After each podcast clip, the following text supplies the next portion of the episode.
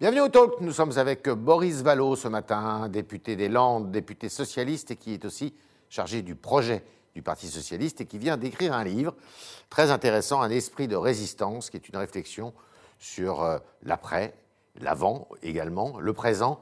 Avec euh, Boris Vallot, nous allons en parler ce matin au Talk.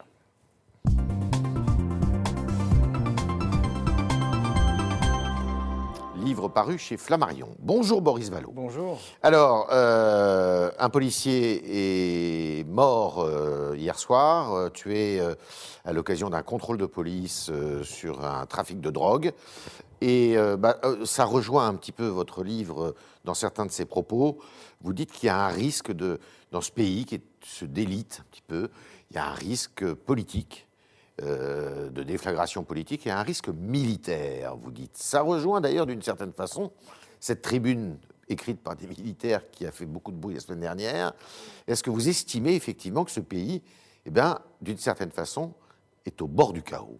Alors, en l'occurrence, je ne le disais pas à propos de la France, ce risque militaire. Je faisais le constat qu'il y avait un certain nombre de pays qui étaient dirigés par euh, des dirigeants sans foi ni loi euh, et dont la force était le principal, euh, le principal argument. D'abord, un mot sur ce qui s'est passé euh, hier soir, qui évidemment nous, peine et nous afflige tous. Et d'abord une pensée pour sa famille, pour ses proches, pour ses collègues. Et ça nous rappelle utilement que être policier, être gendarme, être militaire, c'est un métier dangereux qui s'exerce au péril de sa vie mhm. et des vies qui sont mises, j'allais dire, au bénéfice des nôtres. Euh, et ce n'est pas inutile de, le dire et de le rappeler. nous avons besoin de cette, sécurité, euh, de cette sécurité du quotidien, de la proximité.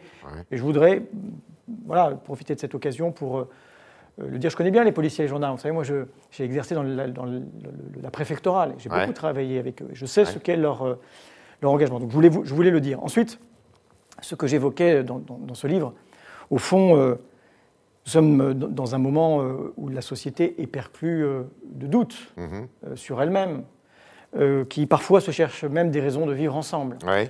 Que ce qui paraissait être des évidences, l'attachement à nos libertés publiques, à la démocratie, à notre modèle social, eh bien tout cela n'est pas, pas évident. Et ce que j'essayais de dire en disant qu'il faut la consolider, notre démocratie et notre République. Euh, ce que je voulais dire, c'est que nous sommes aujourd'hui, j'ai eu l'occasion de l'évoquer au cœur de cette pandémie, nous sommes dans une guerre de modèle politique, d'une certaine manière, qui est une, guerre froide, mais où se pose la question de savoir quel est le modèle le plus efficace pour affronter les périls du présent et les périls de demain. Est-ce qu'il vaut mieux le régime chinois ou euh, nos démocraties euh, libérales pour affronter la pandémie, pour affronter les crises environnementales, pour affronter un certain nombre de ces grands enjeux qui nous font face. Moi, j'ai la conviction intime que nos libertés publiques, nos droits fondamentaux, ce qui nous fonde, ce qui nous fait vivre ensemble, ce qui nous meut depuis euh, euh, deux siècles, euh, est évidemment une arme considérable. Ce modèle est menacé. Oui, toujours. Regardez le, fil sur lequel on est dans cette crise, sur l'État, le retour de l'État. quand je dis que nous sommes sur le fil, est-ce que c'est l'État léviathan qui revient? Est-ce que c'est l'État social? Au fond, euh, que ce soit en France ou dans beaucoup de pays. Il a montré ses deux visages. Et je crois qu'on a besoin de construire et de, promouvoir un État qui est conforme à l'idéal humaniste qui est, euh, qui est le nôtre euh, et à l'idéal de, démocratie. Donc on a besoin d'une démocratie exigeante pour faire fonctionner un État au service des gens. Néanmoins, sur la sécurité, parce que l'État, c'est aussi. La sécurité, c'est l'affaire de l'État.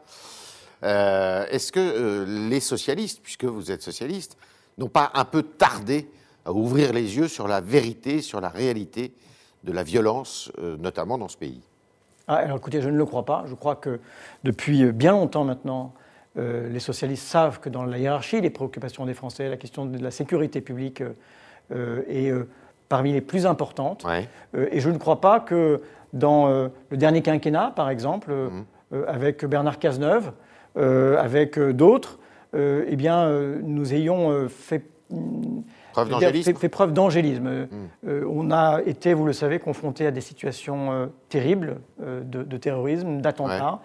le renforcement de la formation, le renforcement des recrutements, de nos capacités de renseignement elles, elles, sont à mettre aussi à notre compte. Et donc, non, il n'y a pas de naïveté. Et nous, voilà, nous croyons à l'importance d'une police républicaine, d'une police du quotidien, d'une police de la proximité la police de proximité. Vous savez que là aussi, ça fait partie de notre patrimoine et de ce à quoi nous sommes attachés. Alors justement, il, s'agissait là d'un contrôle de drogue, et euh, ça vient percuter un débat qui est actuellement en France, avec un rapport parlementaire qui a été mis euh, euh, sur, enfin, à la disposition de tous les parlementaires. Est-ce que vous, vous êtes pour la légalisation justement de la consommation D'abord, vous dire que ce, rapport en effet été rendu public, je n'en ai pas encore pris connaissance. Je le ferai parce que c'est un sujet important. Moi, je crois que sur ce. C'est comme ça qu'on lutte contre le trafic de drogue, la légalisation. Je, crois qu'il faut se poser la question de savoir si euh, la façon dont euh, euh, nous luttons contre le trafic de drogue est efficace en France. On fait le constat que nous avons une législation qui est parmi les, les plus dures d'Europe mhm. et en même temps une des consommations qui est les plus importantes. Alors là, évidemment, quand on regarde ça, on est saisi, on s'interroge, mais, mais pourquoi? On se pose la question de savoir aussi ce que produit ce trafic de drogue dans un certain nombre dans notre pays, dans un certain nombre de quartiers, en quoi ça déstructure euh, la vie sociale, en quoi euh, ça déstabilise euh, les, la vie de, nombreux citoyens et citoyennes. Et je crois que c'est des, débats qu'il faut, apporter, qu'il faut porter avec sérénité. Je crois que le président de la République était prêt à le faire. Vous voyez que c'est un sujet qui transcende les familles politiques, puisque même à droite, monsieur, mon collègue M. Reda mhm. pose la question de cette mhm. dépénalisation, de cette légalisation. Faisons-le dans le silence de, drames qui sont réels, qui, ont eu lieu à l'occasion d'un trafic de drogue, mais qui montrent que contre le trafic, il faut lutter, que peut-être une des façons de mieux lutter contre le trafic, contre ces réseaux, parce que tout est lié, mhm. trafic d'êtres humains, euh, tout ça est terrible. Euh, et euh, comment on répond à des impératifs de santé publique, je pense que c'est une des questions qu'il faut explorer sans tabou. Alors, vous défendez une certaine idée de la gauche dans ce livre, et je retiens deux euh, deux, voies, deux axes. C'est le rôle de l'État, et cette crise d'ailleurs a, montré que l'État et les services publics étaient, euh, c'est l'État social pour le coup là qui était au centre du jeu. Et puis il y a le progrès, le progrès dont euh, vous dites qu'il y a une certaine défiance vis-à-vis -vis de ce progrès aujourd'hui. Il faut que la gauche reprenne le goût du progrès. Est-ce que ça veut dire que c'est votre grande différence avec les écologistes à gauche? C'est-à-dire que la gauche euh, écologiste n'est pas euh, dans le sens du progrès, euh, tel que vous l'imaginiez, tel que le socialisme l'imaginait par le passé, et qu'il faut renouer avec ça? Bah, ce que je crois, c'est que d'abord, on, on, a quitté, on a rompu avec une forme de naïveté qui pensait qu'on était bercé par le progrès et qu'au mmh. fond, il n'y avait qu'une marche avant. Mmh. Que ce soit sur le progrès politique, social, technique, on sait que ça n'est pas vrai. Et donc, il faut avoir un regard euh, critique, euh, au sens positif du terme, avec le progrès. En quoi il améliore la condition humaine? En quoi, euh, d'une certaine manière, il peut être mis au service du progrès de, femmes et d'hommes dans leur vie quotidienne, dans leur santé, etc., mmh. etc. Et donc, oui, je crois que face à, un certain nombre de questions, et notamment la question, la question climatique, on ne peut pas être sur le registre dire, de la collapsologie, qui me donne parfois l'effet d'être un lapin pris dans les phares. On a besoin de se saisir euh, de euh, ce que nous savons euh, faire, de ce que nous pouvons, de ce que nous pouvons On reste, moi je crois, le parti de, la raison, de la raison critique, et donc bah, le progrès fait partie de ça. ce, débat est quand même stérile. c'est quoi l'avenir sans progrès ou le progrès sans avenir? Donc vous n'êtes pas pour la décroissance ou pour une forme de ralentissement de la croissance je, suis pour, je suis pour qu'on interroge la croissance et qu'on se dise nous sommes au cœur de grandes révolutions. La révolution numérique qui n'a donné à voir qu'une part d'elle-même. La révolution euh, de notre modèle économique et productif à la faveur du changement euh, environnemental, et que tout ça n'est pas forcément une aventure catastrophique, même si nous avons des menaces qui sont euh, éminentes qui pèsent sur nous, que nous pouvons faire une écologie des vulnérables, que nous pouvons construire l'industrie de demain avec les ouvriers d'aujourd'hui, l'agriculture de demain avec les paysans d'aujourd'hui, et que tout ça, évidemment, nécessite un, un, changement dans notre rapport à la croissance, au productivisme, que je ne confonds pas avec euh, l'industrie. Donc oui, je suis quand même dans, un regard critique parce que l'instant le commande. Est-ce que c'est possible dans cette condition de faire l'union de la gauche? Bien sûr. Bien sûr. Je, ne vois pas ce qui pourrait euh, disconvenir à une bonne partie de la gauche, et vous évoquez les écologiques, dans ce que je dis. Par exemple, quand euh, j'évoque la question de, de, cette jonction entre la question sociale et la question environnementale, en disant que les inégalités environnementales et les inégalités sociales se superposent. Et que, au fond, euh, cette écologie, je la considère comme une écologie des inégalités, une écologie des vulnérables, mhm. qui dessert la ceinture, parce que pour un certain nombre de gens, ce sera mieux se déplacer, mieux se nourrir, mieux se loger. Qui peut être contre cela Et quand on apporte des propositions concrètes, comme la massification de la rénovation thermique, avec des choses très précises, très opérationnelles, qui n'ont pas intéressé le gouvernement euh, dans euh, le débat que nous venons d'avoir sur euh, la loi, climat. climat, mais qui sont des réponses opérationnelles. Nous sommes au cœur d'une révolution. La transition environnementale peut se faire en abandonnant au bord de la route beaucoup de gens.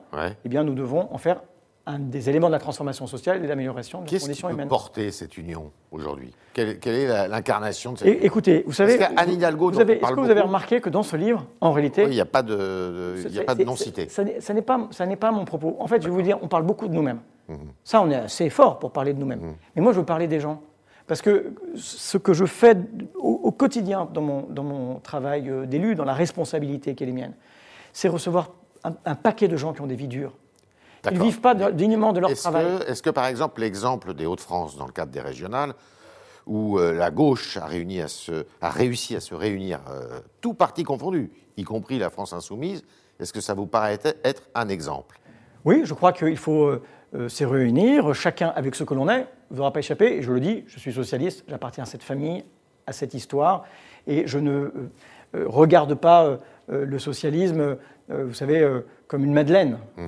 Euh, c'est pour moi un horizon euh, qui.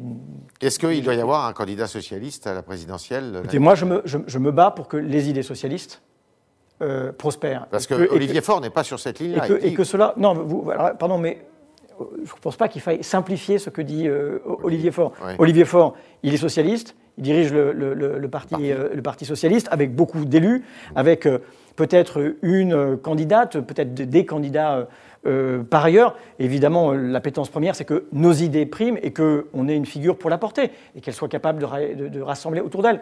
Mais moi, je crois que le socialisme euh, a les outils pour euh, gérer ces grandes, ces grandes transitions et ne le sait Donc la gauche n'est pas morte et le socialisme n'est pas mort. Mais vous savez, tant que les injustices demeurent, tant qu'il y a des combats à livrer pour l'égalité, face au dérèglement du monde, je crois qu'il y a une nécessité d'avoir euh, la gauche euh, dans le débat politique et euh, aux responsabilités. Ce qui veut dire que, à contrario, Emmanuel Macron n'est pas un président de gauche pour vous ah non, non, non, mais pourquoi C'est un président de droite vous Non, non, je pose la question. Moi, je suis là pour poser hein la question. Non, mais bien sûr que non. Vous, avez d'ailleurs sans doute saisi ce moment un peu, j'allais dire, cocasse, où l'ombre de Nicolas Sarkozy plane pour savoir à qui il accordera l'onction euh, entre un candidat issu de sa famille politique originelle. C'est un sarkozyste euh, oui, oui, moi j'ai souvent dit qu'ils pensaient.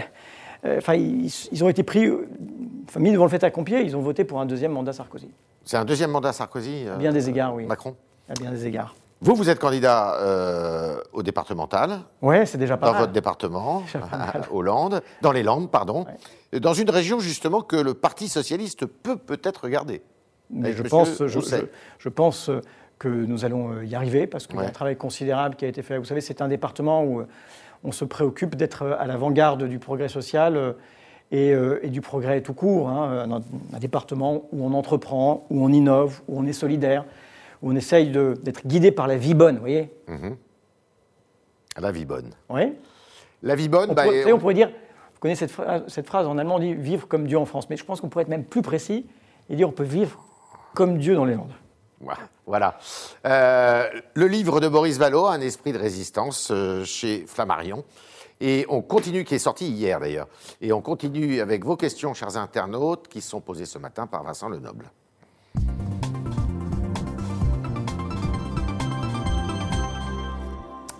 Bonjour Vincent. Bonjour Yves, bonjour Boris Vallot. Bonjour. première question de Sébastien sur Twitter. La gauche américaine est-elle une source d'inspiration pour la gauche française? Oui, parce que. La gauche américaine actuelle. Oui. Pas la gauche américaine version euh, Mitterrand. Hein. Celle de Joe Biden, on va dire. Oui, de Biden. Oui, elle est une source d'inspiration. En tout cas, il se passe aux États-Unis quelque chose euh, dont on peine peut-être à mesurer le caractère considérable. Au fond. C'est lui qui montre la voie aujourd'hui, Biden? En tout cas, il met un terme à un cycle qui est celui du capitalisme financier, mhm. euh, du néolibéralisme sans règles et, d'une certaine manière sans visage. il redonne aux notions de justice, d'égalité, de contribution ces lettres de noblesse. Il se passe quelque chose. Alors les États-Unis, j'allais dire, partent de très loin. Mais enfin, quand j'entends le président Biden évoquer la taxation des multinationales, je retrouve des combats qui sont les nôtres, sur lesquels nous avons travaillé. Quand je l'entends parler de la levée des brevets, je me dis que ce sont évidemment des sujets que nous avons en commun. Mhm. Oui, par les brevets sur les vaccins. Tristan maintenant qui rappelle que François Ruffin a déposé une proposition de loi pour porter le RSA à 18 ans et l'examiner demain à l'Assemblée nationale. C'est une reprise d'une de vos propositions de loi. Est-ce que c'est vraiment le moment pour lancer ce RSA jeune?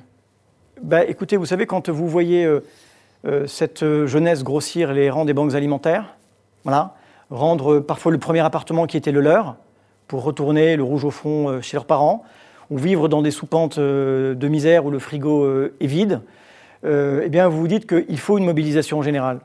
Le gouvernement fait un certain nombre de choses, et tant mieux, mais quand, j'allais dire, on annonce 200 000 garanties jeunes, quand il y a plus d'un million de jeunes qui sont ni en emploi ni en formation, on voit bien qu'il manque un certain nombre de solutions. Et je crois qu'il faut se départir de cette idée que la jeunesse, ça doit nécessairement être une galère parce que ça forme justement la jeunesse. Non, on n'a pas nécessairement besoin d'en baver pour poursuivre ses études, pour euh, se loger, pour trouver un premier emploi, pour fonder une famille et puis pour s'inventer un avenir. Donc je crois que oui, c'est une bonne mesure. Euh, Sauf qu'elle n'a aucune chose à aboutir là. Bah, oui, écoutez, malheureusement, je me range au réalisme de la situation. Mais enfin, la détermination qui est euh, celle de François Ruffin aujourd'hui, la nôtre il y, a, il y a quelques semaines, ce pas des sujets, des sujets minoritaires aujourd'hui. 68% hein. des Français sont, y sont favorables. Beaucoup de grandes organisations syndicales, de grands partis politiques, euh, de grandes ONG qui luttent contre la précarité y sont aussi favorables. Bon, on a du mal à comprendre pourquoi euh, le gouvernement continue de penser qu'il a raison tout seul. Autre question. Une question de Paul maintenant euh, sur Twitter. Pensez-vous que les Français se sont désintéressés de la politique au sens des partis politiques, il précise? Oui. Est-ce que les partis politiques sont, allez, sont morts? Écoutez, en tout cas, euh, ils sont très largement convalescents. il y a une question qui se pose aujourd'hui de la façon dont on fait de la politique, de quoi, à quoi servent les partis politiques. Euh, dans la Constitution, ils concourent à l'expression du suffrage. Mhm. Moi, je crois encore à leur utilité parce que je ne vois pas ce qu'on a inventé euh, d'autre. Mhm. Mais je pense que le désamour pour les partis politiques, mais pour la politique en général, est aussi le fait d'une forme d'impuissance à laquelle parfois nous avons consenti par nos pratiques politiques, par les concessions qu'on a faites ici ou là, euh, euh, en admettant que des décisions soient prises par des autorités administratives indépendantes. Moi, je préfère quand c'est la responsabilité politique qui prend les décisions et qui les assume devant les électeurs. Je crois aussi qu'on aura une question sur l'impuissance du Parlement français. On est un petit Parlement dans une grande démocratie, et redonner au Parlement, aux élus, des, des, pouvoirs, des prérogatives de contrôle, d'initiative, c'est aussi restaurer la confiance. Parce que beaucoup de nos concitoyens, je le vois, euh, se pose la question de savoir s'ils décident encore de quelque chose à travers nous. Eh ben, il faut leur montrer que. Est-ce que, vous êtes favorable à une sixième République, vous? Ah, Oui, alors on peut même l'appeler septième, puisque je ne sais pas très bien si tout le monde euh, dit les mêmes choses. Mais oui, il faut, il faut donner des prérogatives euh, au Parlement. Il faut rééquilibrer au bénéfice du Premier ministre les pouvoirs. C'est mon appréciation personnelle d'observateur de, de, de, la vie politique. Et de praticien aussi. Et de praticien, voilà. Une question internationale maintenant. Pierre, sur Facebook, la France doit-elle se mobiliser en faveur des Ouïghours en Chine? Oui, oui. De quelle façon? Je crois que c'est un, un, des combats que vous portez, vous. Bah, c'est euh, pas tout seul, mais euh, euh, quand vous prenez une connaissance. Minorité musulmane en Chine. Oui, oui, mais qui est, qui est, victime d'un. Malmenée. Pour le moins. Plus que malmenée. sur des crimes, peut-être crimes contre l'humanité. Il faut voir comment tout cela se, se, se qualifie. Mais quelque chose d'absolument effroyable. Il y a des euh, des Ouïghours euh, qui sont en Europe et en France qui se mobilisent, qui nous ont demandé de les rejoindre dans leur combat au Parlement européen, au Parlement national. Et nous réfléchissons en effet à prendre des initiatives parlementaires, comme l'ont fait des parlements britanniques, canadiens, d'autres en Europe, pour euh, dire que les Ouïghours ne peuvent pas continuer de demeurer dans cette, dans cette situation. Et moi, je considère que le peuple chinois mérite mieux que le gouvernement qu'il a. Dernière question. Une dernière question de Laurie. Contre quoi faut-il résister? Laurie qui fait donc allusion à votre livre Un esprit de résistance chez Flammarion. Alors, vous voyez bien qu'il y a une, une ambivalence dans le terme de résistance. On résiste à la guerre, mais moi je parle surtout de l'esprit de résistance. Qu'est-ce qu'on invente? Pour l'avenir. Nous sommes embarqués, dites-vous. Oui, parce que. En prenant cette phrase de Pascal. Oui, nous sommes embarqués, donc c'est une responsabilité collective. Retrouvons-nous, euh, faisons peuple, faisons masse contre euh, l'air du temps quand euh, cet air est mauvais, contre des pentes qui paraissent irrémédiables mais qui ne le sont pas. Il faut de la volonté, il faut du courage. La France est la patrie du courage heureux et je crois qu'il y a quelque chose qui peut naître ici. Résister à quoi? Eh ben, un monde devenu invivable du fait de l'explosion des inégalités, inhabitable parce qu'il y a la crise environnementale. Mais nous avons dans cette aventure, dans cette odyssée collective, bien des raisons de se dire continuons à vivre ensemble pour le meilleur. Merci Boris Ballot. Merci. Merci. Je rappelle euh, votre livre, Esprit de résistance, chez Flammarion, qui est sorti euh, hier. Et euh, merci à vous autres internautes qui avez posé vos questions ce matin via Vincent Lenom. Merci Vincent. Et puis évidemment, à demain, si vous le voulez bien.